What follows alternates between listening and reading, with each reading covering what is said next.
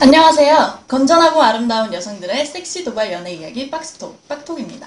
여러분, 안녕. 이번 주의 주제는 연애에도 의무가 있나요? 입니다. 연락과 기념일, 어느 누구와 연애를 하든 이 둘과 관련해서는 누구나 한 번쯤 고민해보는 문제인 것 같은데요. 다이나믹 듀오가 솔로를 부르며 예찬하게 만든 그 남친, 여친의 의무에 대해 이야기해보고자 합니다.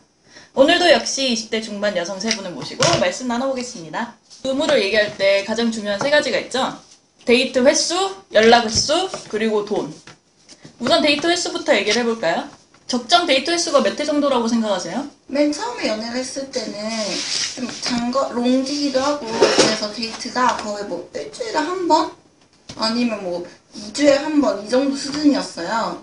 근데 지금 연애는 진짜 거의 뭐 하루가 멀다 하고 매일 만나고 있는데 가운데가 그, 그 가운데 지점 한 일주일에 한 두 번? 두세 번 정도가 가장 적정하지 않나 좀 그렇게 생각합니다. 음, 얼핏 보니 손에 반지가 있으신데 지금 남자친구와는 얼마 어떻게 만나세요? 지금 남자친구랑은 서로 시간이 없어서 일주일에 한 번 정도 데이트하고 있어요. 지금 며칠이나 되셨죠? 지금 800, 850일 정도? 한 번 볼 때가 된 거 아닌가요? 그냥 서로 바빠서 아니라 약간 근데 지금 남자친구랑은 직장이 같아서 어차피 매일 얼굴 보는 사이라서. 근데 데이트라고 할 만한 건 일주일에 한 번인데. 사내 연애 어떻게 생각하세요? 아, 사내연애요? 네. 아, 지금 경험자한테 물어보시. 네. 아, 바로 전 남친과의 경험을 생각할 때는 그다지 좋지 않다고 생각합니다. 근데 뭐 저희 둘은 괜찮은데 주변에서 워낙 말들이 많으니까 처음 연애할 때는 거의 매일매일 만났거든요. 그러니까 막 일주일에 7일을 만났어요. 근데 그러다 보니까 이제 막 한 달밖에 안 만났는데 100일 만난 것 맞아 같이 맞아 막 만나 지겹더라고요, 약간. 그래서 저도 한 일주일에 두 번, 세 번 정도가 제일 적당하다고 생각하는데, 근데 그게 초반에는 잘 안 되는 것 같아요. 적정 연락 정도를 어떻게 생각하세요? 개인적으로는 카톡은 연락이라고 치지 않을 때, 한, 하, 일- 하루에 세 번 정도? 삼시세끼 정도는 해야 되지 않을까 생각하는데. 저는 약간 생중계를 원하는 타입인 것 같아요 그래서 어, 남자친구가 먼저 다 얘기해주길 바라고 음, 모든 걸 세수하게 알려고 하는 타입인 것 같아요 음. 잘 때, 잘자 하고 일어났을 때, 일어났어. 자. 일어나서부터 잘 때까지. 그쵸 그쵸 쉬지 않고? 계속 해야 될 것 같아. 저는 약간 생사 확인형이거든요. 아 살아있니? 심각하시죠? 네, 그래서 생각- 생각하긴 그래서 이제 뭐 아침, 점심, 저녁으로 내가 살아있다 정도로 알려줄 수 있는 근데 카톡도 막 너무 지나친 카톡은 별로 좋아하지 않고 애초에 근데 연애를 하다 보면 자동적으로 그렇게 자주 생준비를 하게 되지 않나요? 그러니까 아, 연락이라는 맞아. 게 내가 연락을 하고 싶어서 하는 것도 있지만 상대방이 내 연락을 기다릴 거라는 전제를 깔고 연락을 하는 경우가 더 많잖아요. 사실 연애라는 게. 근데 그걸 만약에 요구한다면 제가 귀찮을 거기 때문에 제가 그걸 요구할 때 이 사람도 귀찮을 거라는 전제가 있어요. 근데 그게 서로 연애 스타일이 맞으면 상관없는 것 같아요. 음, 그런 MC분 같은 경우에 그런 스타일이면 그런 타입의 남자 귀찮아하는 똑같이 귀찮아하고 좀 이해해줄 수 있는 남자 만나면 괜찮고 저같이 좀 여- 연락에 집착하면 좀 집착해주는 남자가 사귀었던 사람이, 그 사람은 이제 직딩이어가지고, 음. 저는 학생이고, 음. 근데 또, 야간에 일해서 완전 이제 음. 생활. 패턴이 다르니까, 음. 저는 일어나 있을 때 이 사람은 자고, 이제 제가 자면 그 사람은 일을 하니까, 음. 그냥 뭐 오빠는 이제 어, 오빠 이제 일 가 그러면 아 그래 그래서 뭐 한두 시간 연락도 얼마 못 하다가 저는 이제 자고 이제 제가 일어나면 오빠는 도착 네, 도착했어 이제 오빠 잘게 이러고 자버리니까 그래서 저도 그 사람이랑 얼마 못 가고 헤어졌어요. 자, 그 다음 문제는 이제 가장 예민한 문제예요. 돈. 요즘은 대안책으로 데이트 통장을 많이 쓰더라고요. 좋은 것 같아요 데이트 동장이 막 그거 하기 전에는 좀 서로 내겠다고 싸우는 일이 많아서 음. 그 이럴 거면 그냥 아예 같이 돈을 넣어서 그걸로 쓰자. 그래서 그걸로 잘 하다가 이제 나중에 헤어질 때가 좀 문제였어가지고 저도 데이트 통장을 쓰는데 그런 거 중요한 것 같아요. 통장 이름을 누구 걸로 할 것이냐. 음. 또 이게 문자 오는 거 누구한테 오게 할 것이냐 이게 약간 민감할 수 있는데 음. 저 같은 저희 같은 경우에는 남자친구가 만들어서 음. 문자는 나, 문자는 안 오게 했었는데 응. 한번 카드를 잃어버리고 나서는 아, 뭔가 문자를 제가 받았으면 아, 왜냐면 잔액 확인을 해야 한다는 명목 하에 응. 명목하에 제 이름으로 만들고 문자도 저한테 오고 카드도 제가 가지고 있게 결국 저한테 다 뭐- 넘어왔죠 음. 통장이 네.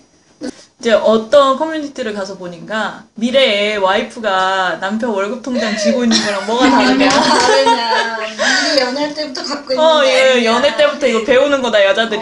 근데 저는 남자친구랑 서로 학생일 때 사실 데이트 비용이 문제가 되는 거잖아요. 그쵸. 서로 돈이 없을 때가 문제죠, 사실. 맞아요. 서로 다 학생일 때 만난 남자친구랑 데이트 통장을 만들다고 했더니 남자친구가 그래도 남자가 좀 더 내야 한다면서 음. 거절했어요. 근데 요새 들어서 남자들이 왜 돈을 더 많이 내야 되냐에 대해 되게 의문을 터뜨리는 남자들이 많아서 아예 그런 걸 미연에 방지하고자 데이트 통장을 만드는 경우가 많이 생겨난 것 같아요. 이상적인 여자친구가 되기 위한 의무. 음.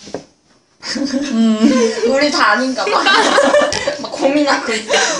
남자친구 기 살려주는 거? 오, 진짜 중요한 것 같아요. 어, 진짜. 어. 그러니까 이게 기를 살려준다는 게 꼭 다른 사람 앞에서 꼭 이렇게 띄워준다기보다 그냥 제 친구 사례를 하나 얘기하고 싶은데요.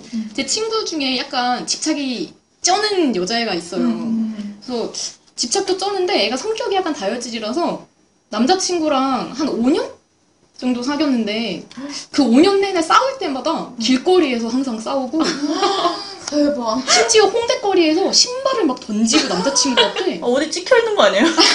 남자친구한테 막 이렇게 가방으로 때리면서 야, 이 나쁜 새끼야. 이러 어 죄송해요. 어, 죄송해요 감정이입했어 그런 애가 남자친구 길을 살려주겠다고 남자친구 동아리 같은데 찾아가서 뭐 후배들한테 밥을 쏘거나 아. 아니면 이제 커피를 산다거나 그게 본인은 남자친구 길을 살려줬다면서 되게 좋아하더라고요 음. 되게 뿌듯해하고 근데 지금 들으셔서 아시겠지만 그건 기- 길을 자기랑 둘이 있을 때 실컷 죽여놓고 그렇게 가서 밥을 사준다고 해서 남자친구가 기가 사는 게 아니잖아요. 아, 그럼 지금은 여자 여자애가 남자친구한테 차였고요.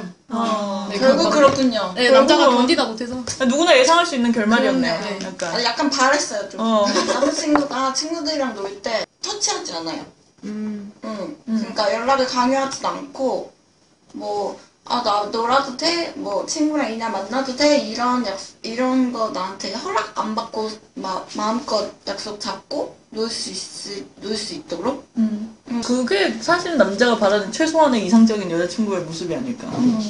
적어도 내 시간에는 어. 내가 사람들 만나고 내가 뭐 뭔가를 할 수 있게 맞아, 그냥. 냅두는 게 이제 여자가 할 수 있는 최소한의 행동인 것 같아요. 배려? 약간? 제가 아는 어떤 분은 자기가 이제 뭐 여- 이렇게 막 준비 뭐 면접이나 취업 준비 같은 거 하다가 떨어지니까 기분이 안 좋잖아요. 그래서 자기는 기분이 안 좋아 있는데 친, 남자친구가 친구들이랑 약속이 있다고 나가 놀고 있다고 남친한테 엄청 뭐라고 한 거예요. 막 응. 그건 진짜 조금 보기 안 좋은 것 같아요. 음. 제 친구도 제 친구는 이제 반대인데 남자친구가 이제 일을 다니고 친구는 이제 학생인데 근데 이제 회사에서 좀 혼이 났나 봐요. 그래서 여자친 제 친구가 위로를 해줬는데 이 남자가 너는 그거를 위로라고 하는 거냐고. 그게 위로의 말이냐. 뭐 그때 우리 1화에서 왜 연- 연애하는 이유? 얘기하면서 항상 내 편인 내 편이 돼주는 사람이 필요해서 연애를 한다고 얘기 많이 했잖아요. 맞아. 근데 이런 경우 같은 경우는 뭐 어쩌라는 건지 내 편이 뭐 되지 어쩌라는 돼 달라는 건지 되지 말라는 건지 애정 표시가 의무가 돼버리는 순간 그건 더 이상 애정이 아닌 부담이 되겠죠. 연인 사이는 누군가가 무조건 맞춰주는 사이가 아니라 서로 배려하면서 성장하는 관계여야 되지 않을까요? 여러분의 연애 고민을 항상 열려있는 빡톡 사서함으로 보내주시면 저희가 함께 얘기해 보겠습니다. 그럼 저희는 다음 주 주제 내 연인의 다른 성 친구들 어디까지 인정해야 되는가로 돌아오겠습니다. 그럼 안녕.